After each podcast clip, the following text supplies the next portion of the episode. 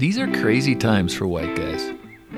We are not the most popular people on the planet. Doesn't matter if you grew up rich or poor, in a city, small town, suburbs. If you're a white dude, you know what I'm talking about. We've got some work to do. This podcast is about white guys who are breaking the mold. And they're doing things that are causing a whole new kind of happiness for everybody. I'm John Poor. In today's episode, our new white guy is Jared Middleton, who's a high school teacher from Springdale, Arkansas.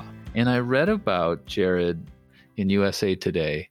The article mentioned that he and other teachers around the country were protesting not being able to teach their students the history of racism and why the damage it does still persists today, even long after the civil rights movement.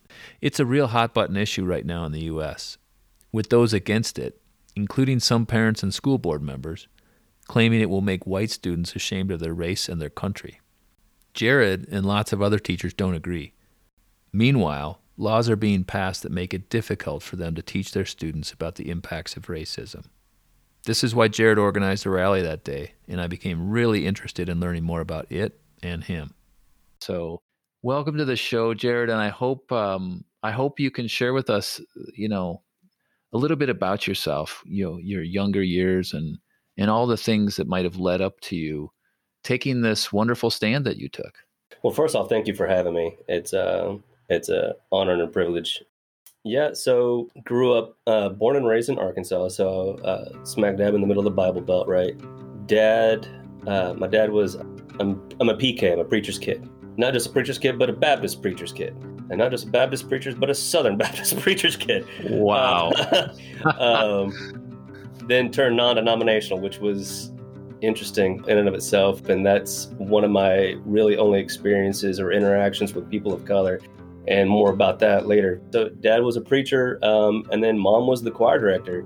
And so, uh, grew up in the church, uh, grew up in the Baptist church, then non denominational church, uh, Methodist church, um, but church, right? And grew up mainly in a town uh, predominantly of white people. Um, I say predominantly, the town was white. Not Harrison, Arkansas white, but white you know they had there was those there were a few exceptions here and there you know um, but other than that one family because they were light skinned they could be you know it's almost like uh, they could fly under the radar i'm not dare i say white passing but they were accepted um, and come to think about it uh, that guy he was he and i graduated together actually just different towns so he, him and his family were the exception, um, unfortunately. Uh, and so my experience uh, with people of color was very, very minimal. One of the regular interactions that I had growing up when we moved to Greenwood was the non-denominational church. And yeah, every now and then we'd uh, go to friend of the family's house for dinner on Sunday, family of color.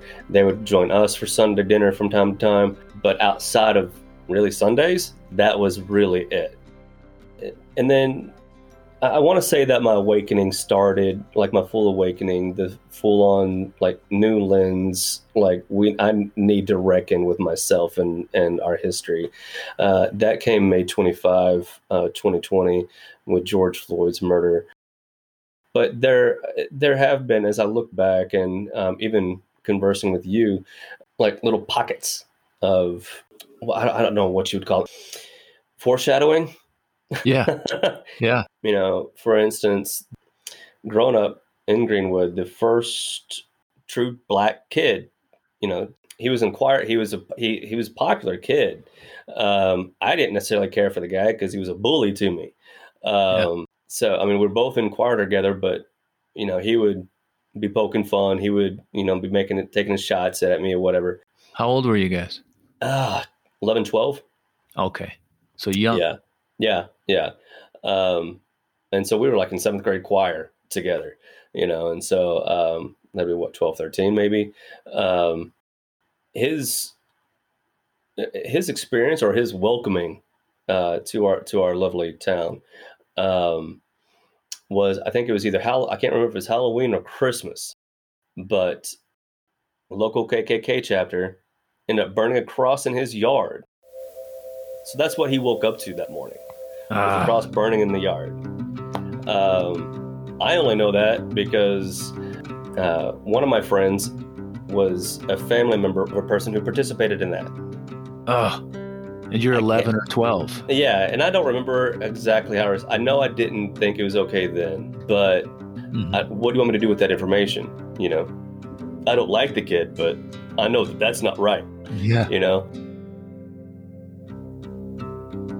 And so my parents were divorced, and uh, so I was living with one parent. I moved in with the other parent in Northwest Arkansas for my high school years, and that's when I got a real sense of what diversity looks like, and um, so it was quite the eye-opening experience for me. But even then, I still, um, you know, I can recall some of my racist tendencies um, towards people of color because I carried that stereotype.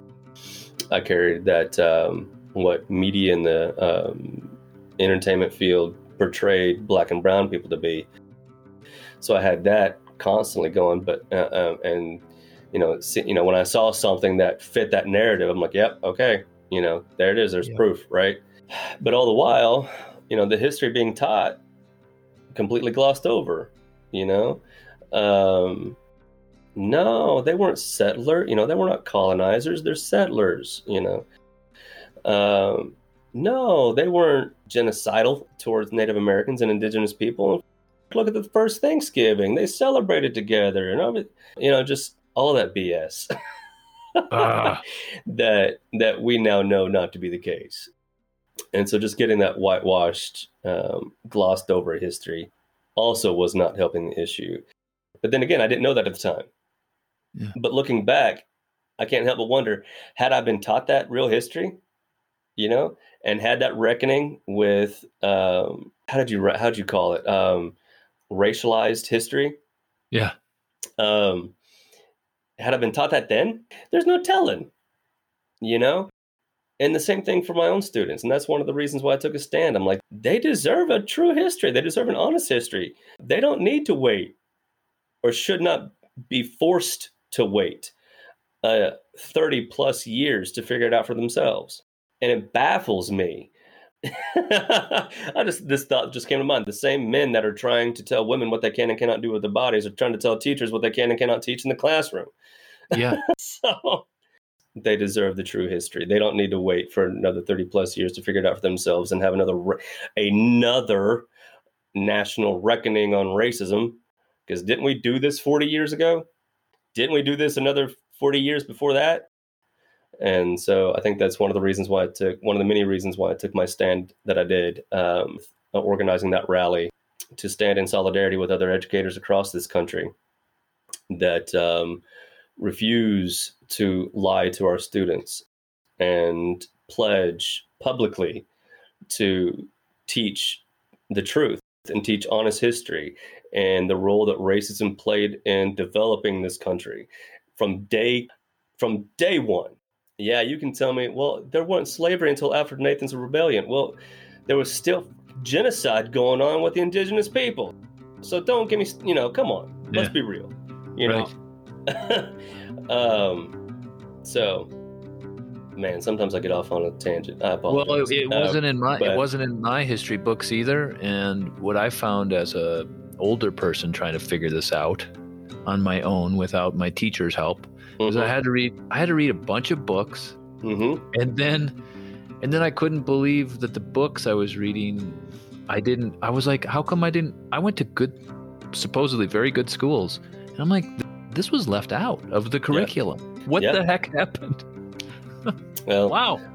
yeah, that's um, that was one of the first lessons that I taught my students is that uh, history is written by the victors. Yes. So, who are the victors in, in American history? If you want a prime example of that, let me show you a picture of the signing of the Declaration of Independence that is so famously displayed. They looked a little bit They're like us. Anything else? They're all men. What do you think about that, guys?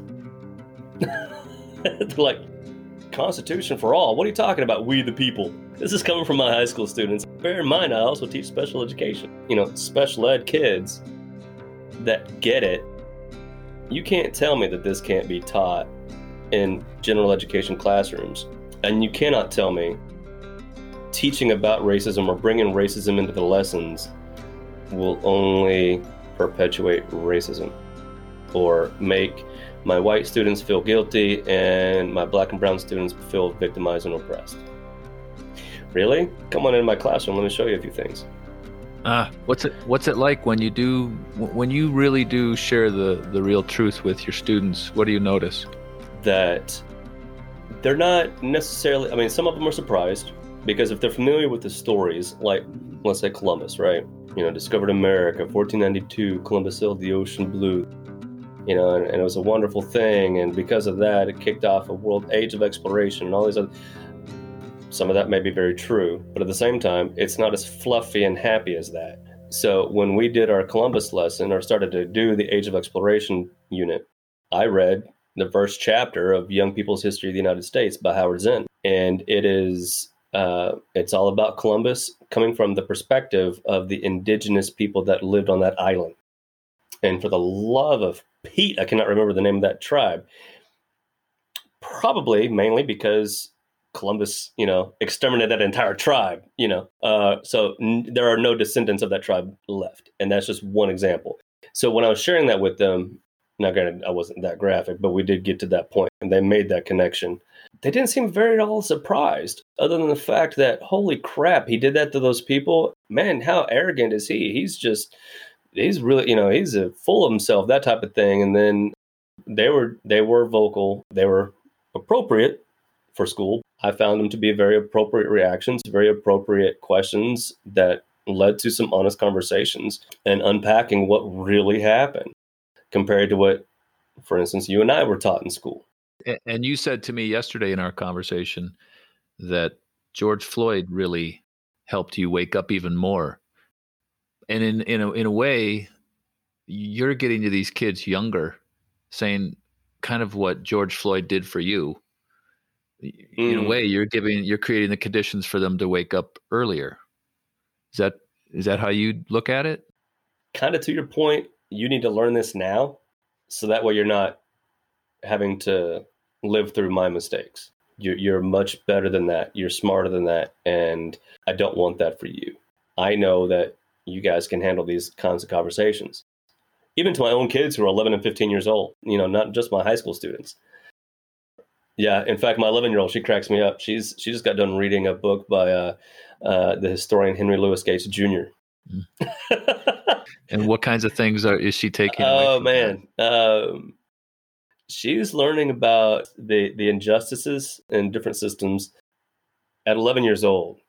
Yeah, you know, she's seeing things that I wasn't seeing two years ago learning about the inequalities that are there, and um, wow, and really as a result of what me and her mom, my wife, are exposing ourselves to, and exposing them to as well. I mean, when if it's appropriate, they're going to watch it. Like you know, um, I mean, right now the best we can do is um, those family sitcoms on Netflix or uh, uh, Paramount Plus streaming service, like All in the Family or uh, the Upshaws or even old school uh, Fresh Prince, going back to those episodes and just exposing that to them and being able to explain some of that to them.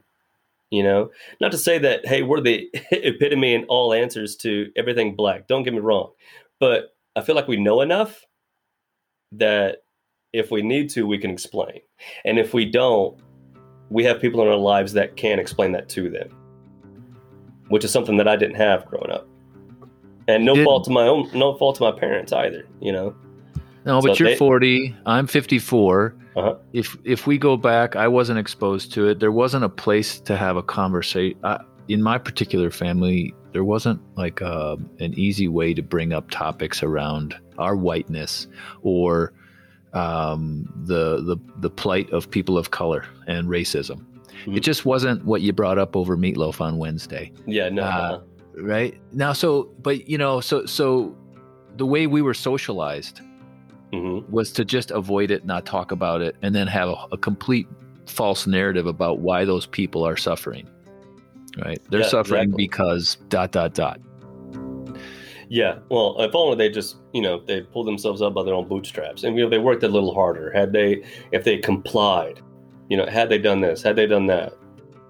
What got you to the place where you're vocal on this stuff? You're taking risks amongst your white colleagues, some of those colleagues who probably aren't as, may not be as excited about the stand you're taking. What got you to this place?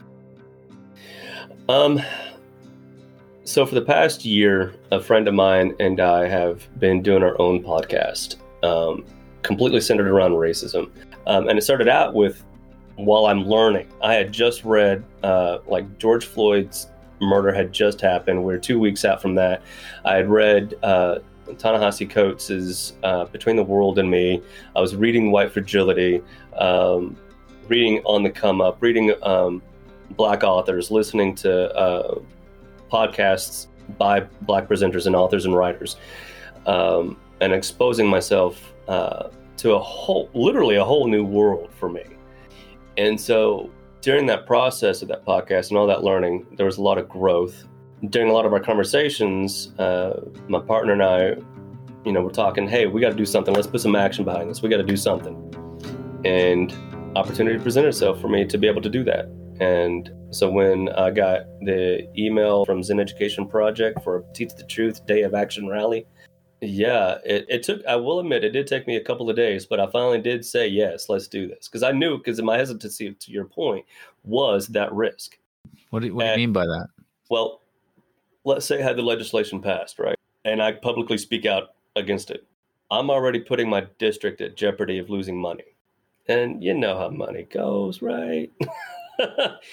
uh, yeah, they don't like that. So the district loses money, therefore the school loses money.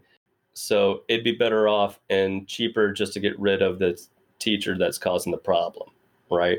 So that you know, I knew that that would be one of the risks. As far as losing friendships, losing what relationships, work relationships, that type of thing. You know, at the end of the day, that's on them. It's not on me.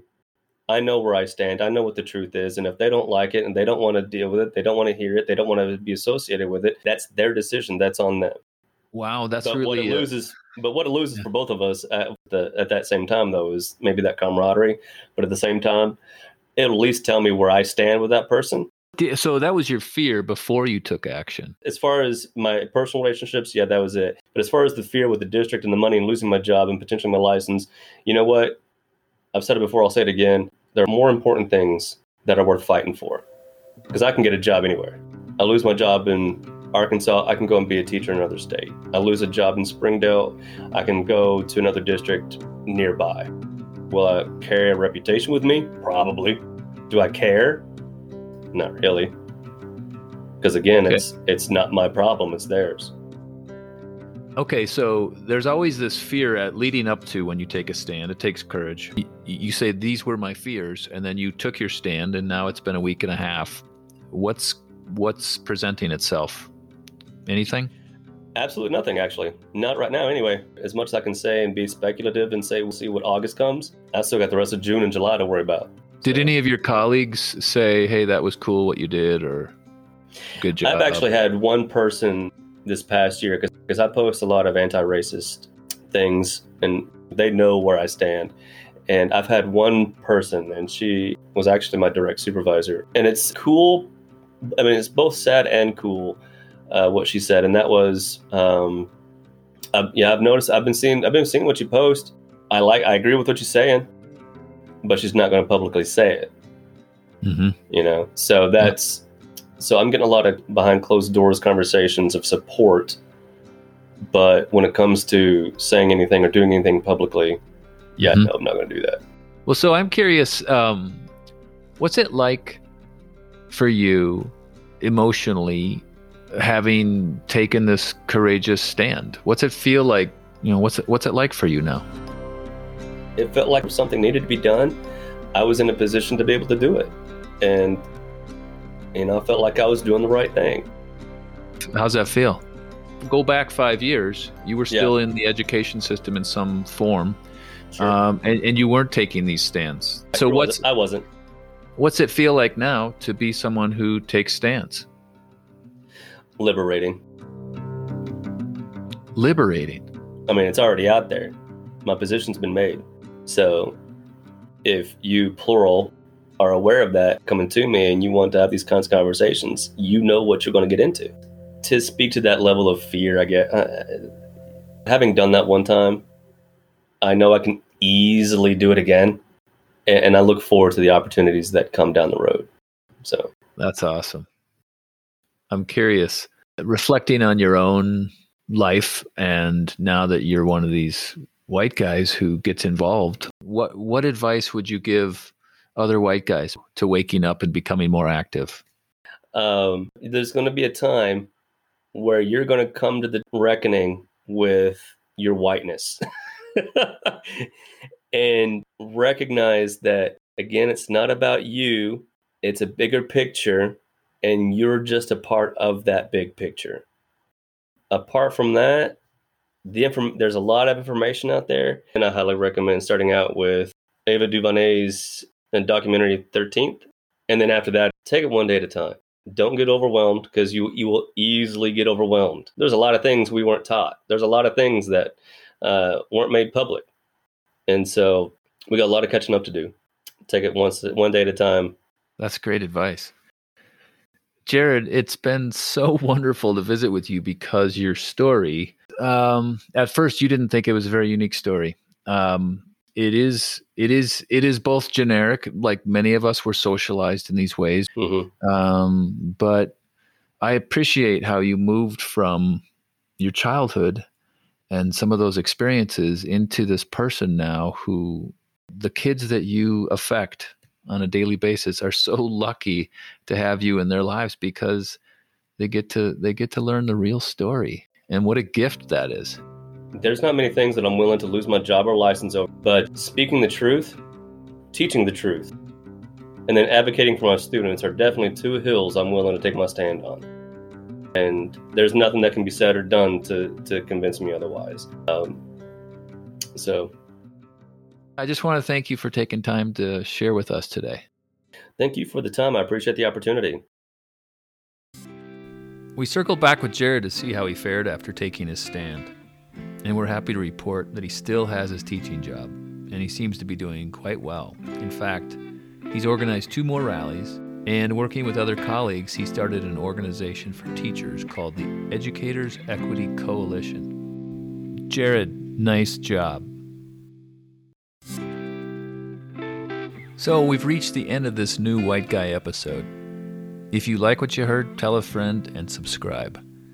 To find out more about us, things you can do, ways to connect with other new white guys, check out our website at thenewwhiteguy.com. If this was your first step towards being a new white guy, we hope it's the first of many.